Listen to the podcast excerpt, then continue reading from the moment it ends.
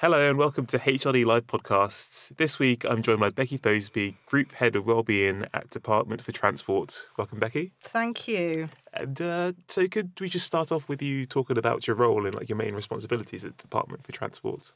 So, DFT is kind of a medium sized government department. We've got about 17,000 employees, and they're a whole different mix of types of roles. So, in our central department, we've got the type of people that you would normally consider to be typical civil servants, um, but there's also a lot of employees who are doing very different types of jobs. So, anyone who's got a driving license will know about the DVLA, um, that's part of DFT. Um, we've got the Coast Guards, and we've got people who kind of inspect the heavy vehicles that come into this country. So, a really, really wide range of demographics. And I am coming up for my two year anniversary in this role on the 1st of April, no jokes. Um, and this was kind of this was a new role for DFT. So well-being is really coming up the agenda in the UK workplace, as you know, and particularly in the civil service. And DFT wanted to have a kind of mid level, mid senior level role, someone who could really take a strategic approach to well-being. So they created this role, and I was lucky enough to be asked to do it. So, my job is to kind of set the wellbeing strategy for the department um, and make sure that we are achieving our aims. And I'm really proud of the fact that we take a person centered approach to well-being. So that means that well-being is not just about health. We recognize that it's dependent on a whole myriad of factors, many of which are interdependent. So that means that everyone has the right to define what well-being means to them and that's something that we kind of really push at DFT when I first started, people were asking me a lot, what is well being? And I kind of refused to answer and said, well, it's different things for different people. So we empower our employees to define what well being means to them. And also, we're looking at taking action on well-being as being an element of high performance, so both for job holders and for line managers. So people being proactive and self-aware about taking care of themselves, and line managers enabling people to be able to do that. And then, kind of the other side of that coin is that I'm looking at encouraging colleagues to see that people with well-being issues can still be high performers if they're properly supported and if they themselves are exhibiting the right behaviours. So, exploding that kind of myth that well, I don't want someone on my team who's got a well-being issue because you're going to be sick loads and you know I'm going to have to make adjustments and it's all a bit of a drag. Actually, that is absolutely not true if you've got someone who's got the right attitude. And something else I'm I'm really pushing is the quality of conversations. So the line manager relationship is the number one determinant of workplace well-being. And so quality conversations are so key to boosting well-being in DFT. And I picked up a couple of things when I first started. People had fears about disclosure, so they didn't necessarily want to divulge all the details of their issues to their line manager. So I'm now working to help people understand disclosure is not all or nothing. You can say that you have got an issue, but you don't have to go into all the detail as long as you're focusing on kind of what you need to take care of yourself. And then the responsibility is shared between the line manager and the job holder. So just because someone tells their line manager they've got an issue, it doesn't mean that the line manager then has to fix it. Their job is to create the conditions within which it can be fixed. And then I'm doing a lot of work with leaders as well. So this is where I see that I can kind of get the best leverage from what I'm doing. So I'm encouraging leaders to see well-being as key to getting the best from their people. So investing in their own well-being so they can be their best selves at work, looking at the shadow that they cast and kind of how their behavior affects the well-being of others, and then considering well-being in decisions about how work is done, how priorities are set, and how work is organized. And that all comes under the umbrella of the, my aim for DFT, which is to create a culture of well-being in the department.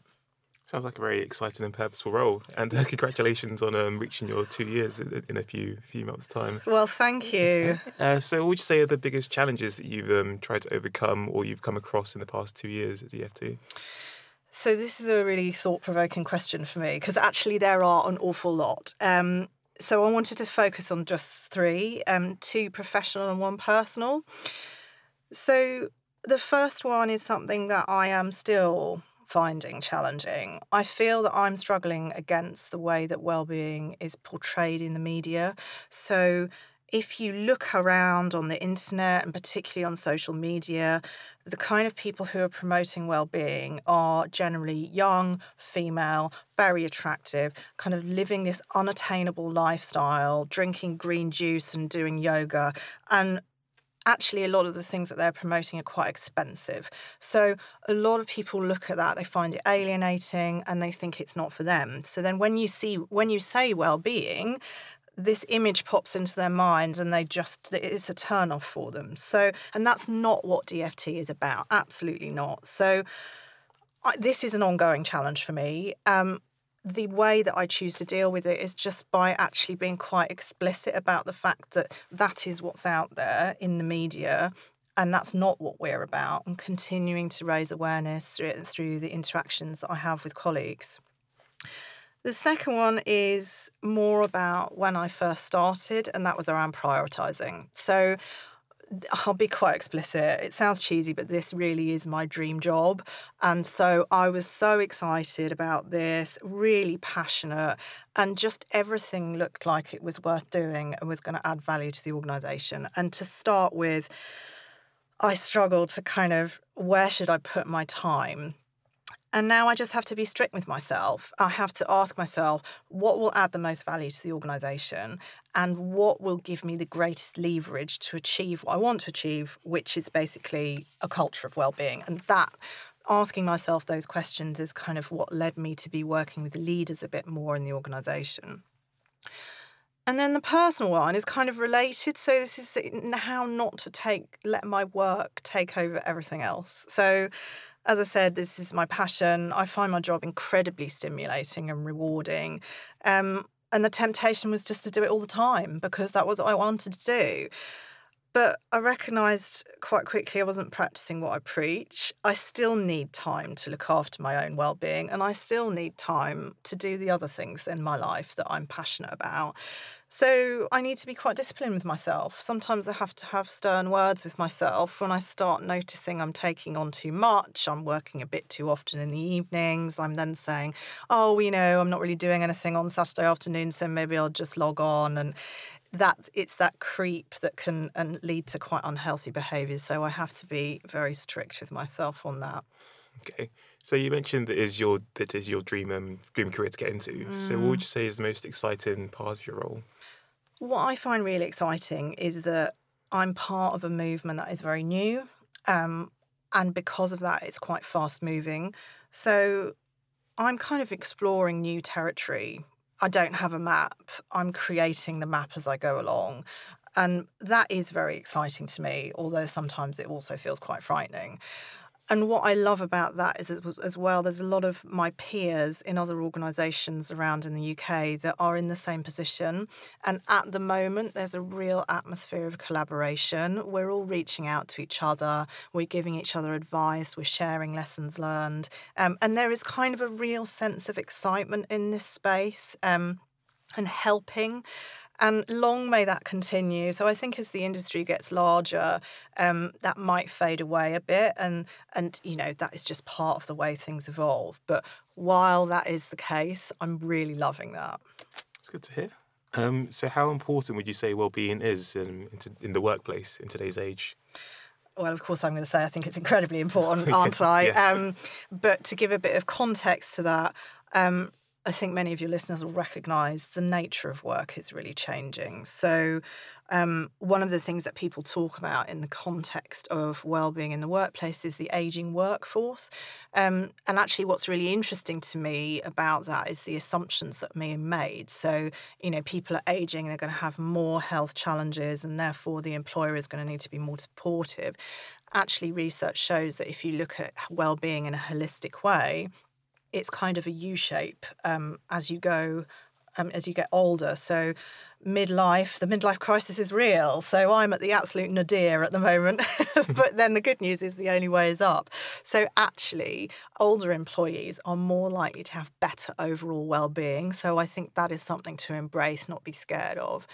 Um, and of course, the other thing is the technical technological revolution. So, I think we all had this idea that technology would make our lives easier, and in many ways it has. Um, so, you know, in the taxi on the way here, we were having a conversation about Google Maps and, you know, what a gift that is.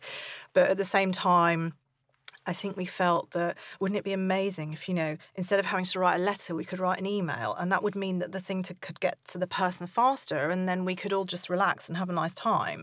But actually, what's happened is that you email someone and because they get it faster, then they respond faster and then you're just able to do more and more and more. Um, and then the demands get greater.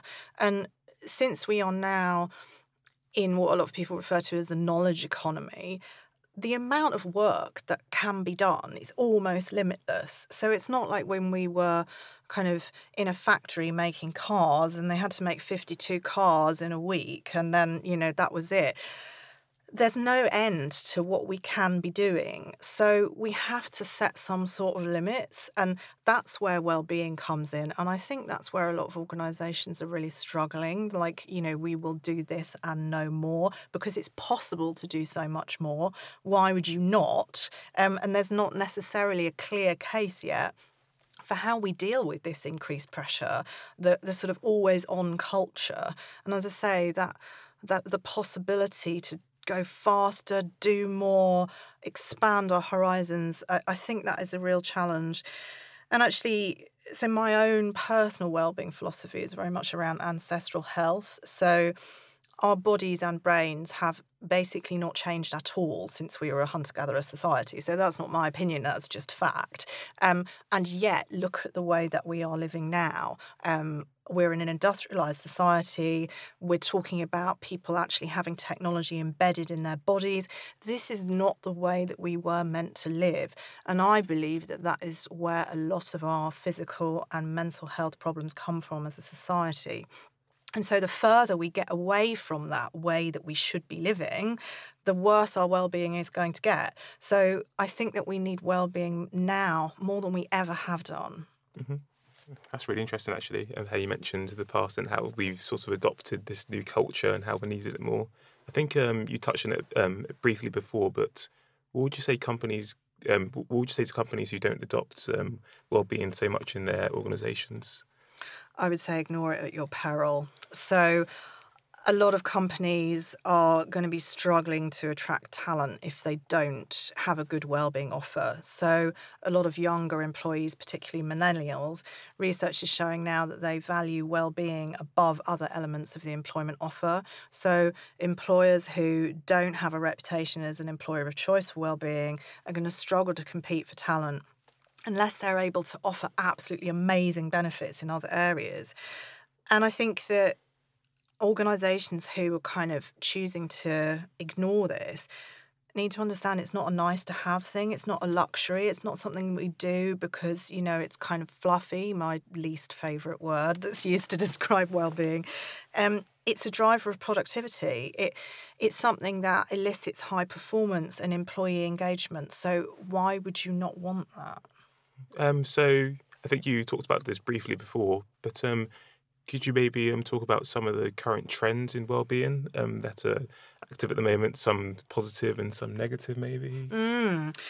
So I see a strong focus on mental health. Um, that's not going away, and I feel that that mirrors the strong focus on mental health in wider society as a whole.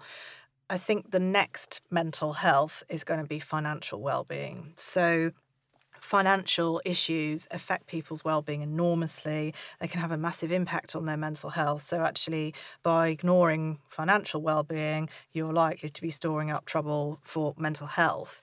Um, and i think some organizations are shying away from financial well-being because they're scared that if they talk, start talking about money employees are going to say well you should pay us more. Um, and actually it's not that simple because above a base level where you can meet your basic needs, financial well-being is actually not dependent on your income. It's dependent on your capability to manage within the means that you have got. And unfortunately, there's a lot of companies out there who are, you know, really preying on people's lack of understanding of, for example, what APR actually means. And it drives me insane when I see these credit card adverts on the TV and, you know, the APR is like 10,000%. And a lot of people don't understand what that actually means. Um, so I think organizations need to be brave in that um, and embrace it and kind of let go of that fear that employees are going to say you should pay us more because in some in organizations where have actually they have actually introduced this that's not been the case. People have tended to welcome it.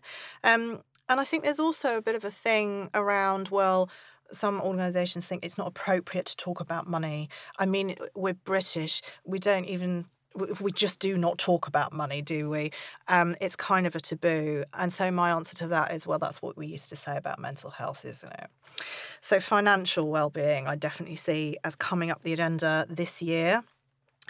And then we spoke about technology. So, I mean, I definitely see companies using technology to help employees manage their own well-being. So, um, apps and online GP and things like that are really rising in, in popularity. I'm interested to see how that plays out. So I, I'm not necessarily a lover of technology and kind of Fitbits and apps that track your progress and all this kind of thing. Research is very mixed as to how effective that is for people who are looking to improve their own well-being. Is it kind of a motivator? I think the jury's out. Mm. So those are the three things that I see coming up the agenda in the next year or so. Okay. Um, and the last question for me so, we've seen a lot in the news about artificial intelligence and how that's going to impact the world of work. Do you see that having a positive impact on well-being in general? Do you see that not those two not being um, involved with each other at all? I think they're definitely involved in each other um, because you know I, I sort of touched on people and technology starting to become indistinguishable from each other, and artificial intelligence is something that's kind of accelerating that. Um, the jury is out, isn't it? There's so many different opinions about how it's going to affect our lives. And, you know, is artificial intelligence going to take over the world and destroy us all because we're destroying the planet? Um, you know, that's one extreme view. Um, and then the other is kind of we won't have to do any work anymore because AI will do it all for us.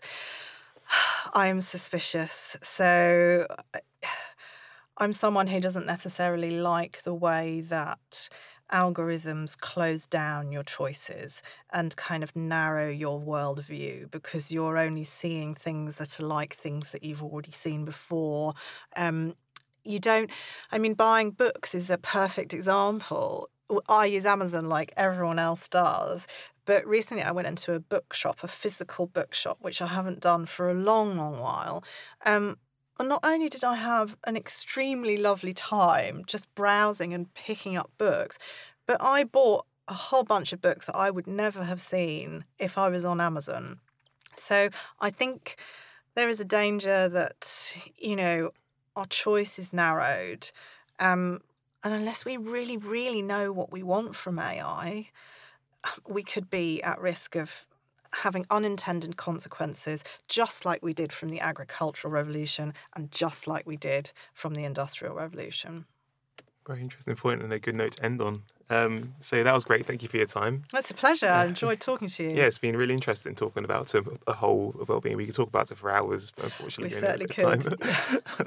well, um, thank you for tuning in to our HRD Live podcast. Make sure to tune in next week for a new podcast, and don't forget to follow us on social media under the handle HRD Community.